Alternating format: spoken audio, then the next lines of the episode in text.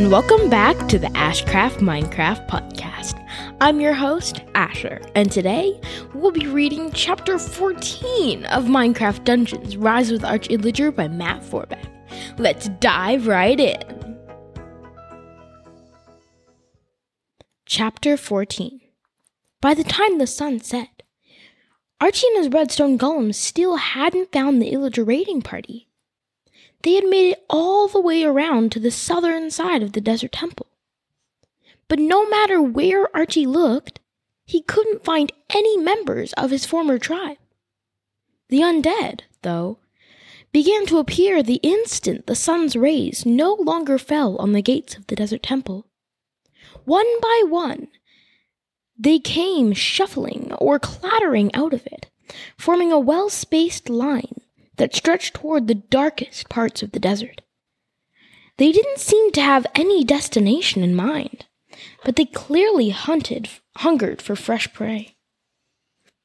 Despite the size of the redstone golems, Archie did his best to keep them out of the way of the undead mobs. To his amazement, they managed it. The mobs ignored them, barely even looking in their direction. With the fall of dusk, Archie was ready to give up on finding the Illager raiding party until morning. He looked around for a tall dune on which he could set up camp, and he wondered if he could manage to climb up onto one of the redstone golem's shoulders and fall asleep there. He didn't think it could be any worse than snoozing in the branches of a tree. The Illagers are not far off. How do you know that? Archie suppressed a moment's irritation at the orb didn't know where the Illager raiding party was? Hadn't known the entire time they'd been wandering around lost? Listen. Archie opened his mouth to snap an angry retort at the orb. Listen, li- telling it to listen to him. But before he could manage it, he realized what the orb meant. He shut his mouth carefully and held his breath. He closed his eyes cocked his head to the side, and reached out with his raised ear. Off in the distance, over the groaning of husks, he heard the twanging of bowstrings, the clash of steel, and the cries of the injured and dying. He opened his eyes and swung his head about, as if it were on a swivel. He took the measure of the sounds as he did until he managed to determine the direction from which they echoed across the dunes. When he finally remembered to breathe, that way, he marched off in that direction, using the staff as a walking stick. The redstone golems fell in line behind him. Eager to get a good look at what he'd been hearing, Archie hustled ahead. The sounds became louder as he approached their source, but the desert played tricks on him. Every time he topped a dune, he fully expected to see the battle playing out before him, but he was disappointed several times before he finally came upon it. When he finally reached the fight, Archie skidded to a halt in the sand at the peak of the final dune and took it all in. Below him, a horde of undead mobs fought in a pitched battle with the raiding party. There were more husks and skeletons this time than before, and tonight they were being ordered around by a skeletal figure, wearing a bejeweled circlet on its head and long, bristly robes. It wielded a staff, much like the one Archie held, but without a glowing orb floating atop it. The figure hovered just above the ground, its feet never touching the sands below it. A necromancer an ancient wizard that uses death magic to control the undead. That sounded like the worst thing Archie had ever heard of, even in his cruelest nightmares. He'd run into undead before, but he never thought too much about where they might come from. They just showed up every night, kind of like bats in the darkened sky, and disappeared in the daylight. The idea that they might be directed by something, or someone, chilled him to the bone. That explained, he supposed, why the husks and skeletons had managed to surround the Illager raiding party tonight. Generally, the Illagers were faster than the undead, and managed to keep away from them until they were ready to bring the fight to them. Somehow, though, the creatures had penned the Illagers in on all sides, and they were closing the trap around them in, in the deadliest ways. Archie didn't know what came over him. He hated fighting and wanted to stay as far away from it as possible. In the past, he would have frozen up and simply watched the battle devolve into carnage until there were no illagers left to scream to him for help.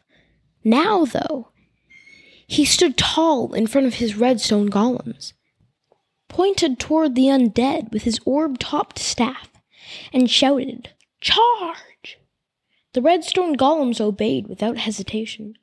They lumbered straight into the battle with no concern for their own safety. They wanted only to please their master. The undead didn't pay much attention to the assault. They had their hands, bows, and teeth full dealing with the illagers they were attacking. The fact that the desert sands were suddenly thrumming under their feet didn't bother them in the slightest. The necromancer spotted the, de- the redstone golems, but not before they were only a dozen strides away.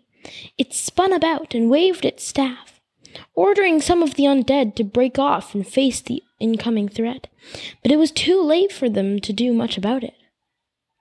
The redstone golem slammed into the undead like a roaring tide, smashing into a beach.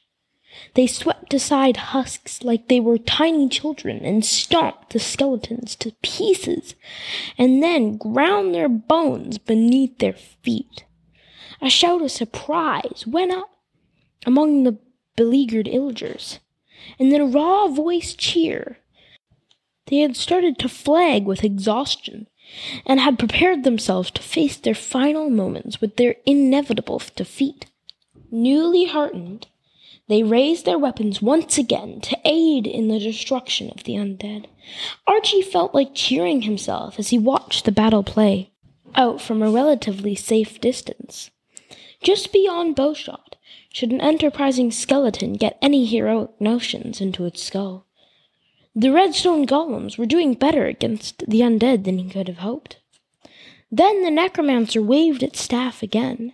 Every one of the husks still standing turned and focused their silent hunger on a single one of the redstone golems. They surrounded it on all sides and pulled at it with their rotting fingers and bit at it with their broken teeth, while the illagers and the other redstone golems busied themselves with beating the skeletons to pieces instead. Archie watched in horror as the husks overwhelmed the victimized redstone golem. The creature swung recklessly at anything within reach, knocking husk after husk away from its rocky self. But every creature it slammed aside was replaced instantly. The relentless onslaught wore the creature down. Its leg gave out, and it fell to one knee. In an instant, the husks clambered over it like it was a small hill and tore at it until it fell onto the sand in a glowing heap. Archie knew right away that the redstone golem was done. Despair filled his heart. He only had so many of these creatures, and the undead appeared to be limitless. Even if he carried the battle that night, would the losses leave him with enough redstone golems to protect High Block Keep? Was he going to be a hero one night only to lose everything he'd gained the next? You need an army. If you fail here, the most you can hope for is to spend the rest of your days sealed in High Block Keep with the drawbridge raised. Archie wasn't convinced that would be so bad.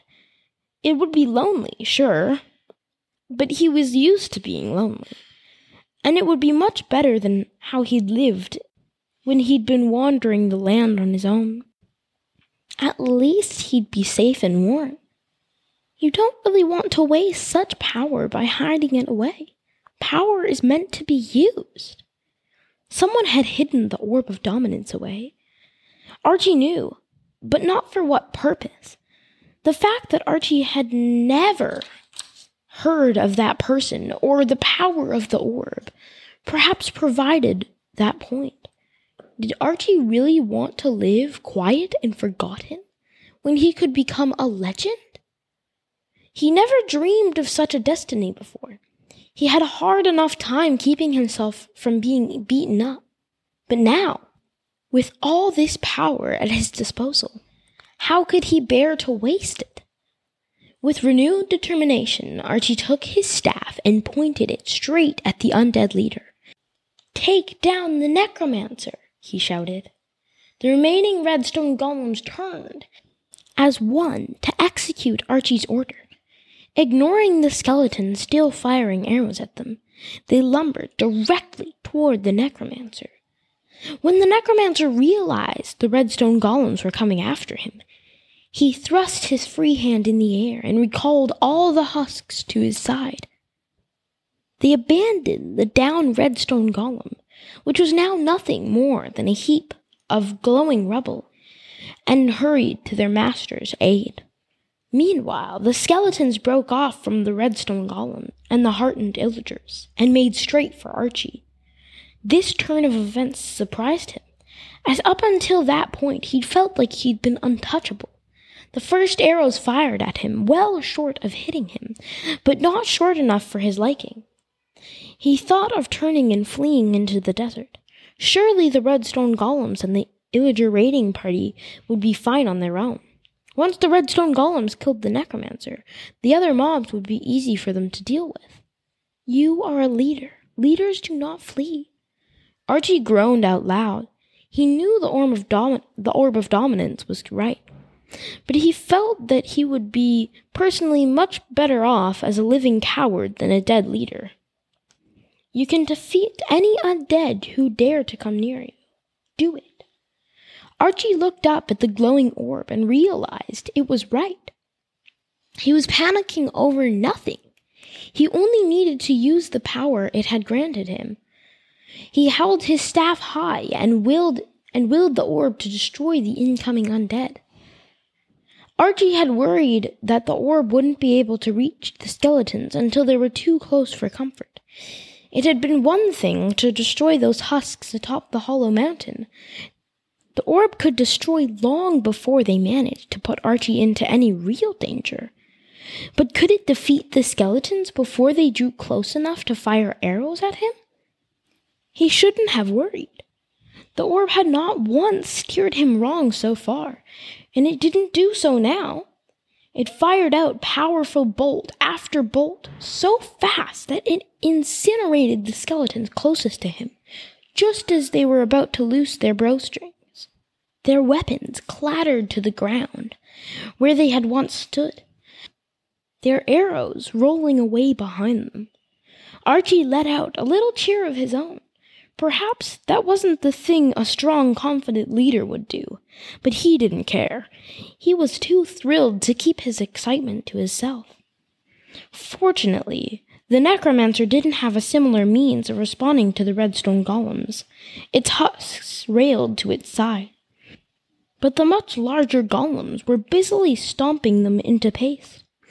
As Archie watched, one of the golems broke through the husks and smashed a redstone fist right into the necromancer's face. The necromancer reeled back, staggered by the blow. Meanwhile, more of the skeletons approached Archie, following the necromancer's last orders to them, which must have been something like, Kill the person with the glowing orb on a staff. They didn't seem to have any sense of self preservation. They just kept marching toward him, and the orb kept lancing fresh bolts of power through them. The illager raiding party had stopped fighting at this point. The ones who were still on their feet, checking in on their injured friends, seeing what they could do to help them. Without the undead mobs attacking them, they could haul the ones who could be saved away from the battle. And then get ready to leap back into the fracas, should their savior not prove up to the task. Another one of the redstone golems went down under a pile of husks. The loss caused Archie to groan in dismay. But the resultant movement of the husks toward the downed golem opened up a gap in the line they'd formed in front of the necromancer. Two of the remaining redstone golems dashed forward and began knocking the necromancer back and forth between them like a bony punching bag. In a matter of moments, the necromancer crumbled to the ground in a heap of broken bones. When that, when that happened, the other undead mobs lost their unity. The husks were content to keep attacking the golems. But the skeletons decided that perhaps it was best to keep their distance from Archie and, the, and his stunningly effective orb. Secure with the orb hovering at the top of his staff, Archie marched over to the redstone golems and let the orb eradicate any of the husks too stubborn to leave once their friends began turning to ash. In the end, three of the golems stood next to Archie, tall and mostly unharmed. The others remained crumbled in the sand, unmoving. Some of the undead mobs moved in the direction of the Illager raiding party, but they did so as individuals rather than a large group. The Illagers picked them off one at a time as they came closer. Between that and Archie lancing away at any undead that came near him, the area was soon emptied of such mobs. It was then that the leader of the raiding party came over to introduce himself to their savior. Archie let the glow of the orb of dominance return to its standard intensity, so the Illager could stop shading his eyes. When the leader lowered his hand, Archie immediately recognized him as Thord, who gawked up at him as if he had returned from the dead. Archie? Thord said in awe. Is that you? Well, that's the end of chapter 14. A crazy chapter because Archie finds himself face to face with Thord I guess we'll have to find out what happens in the next chapter. Until then, I'm your host, Asher, and this is the Ashcraft Minecraft Podcast. Peace!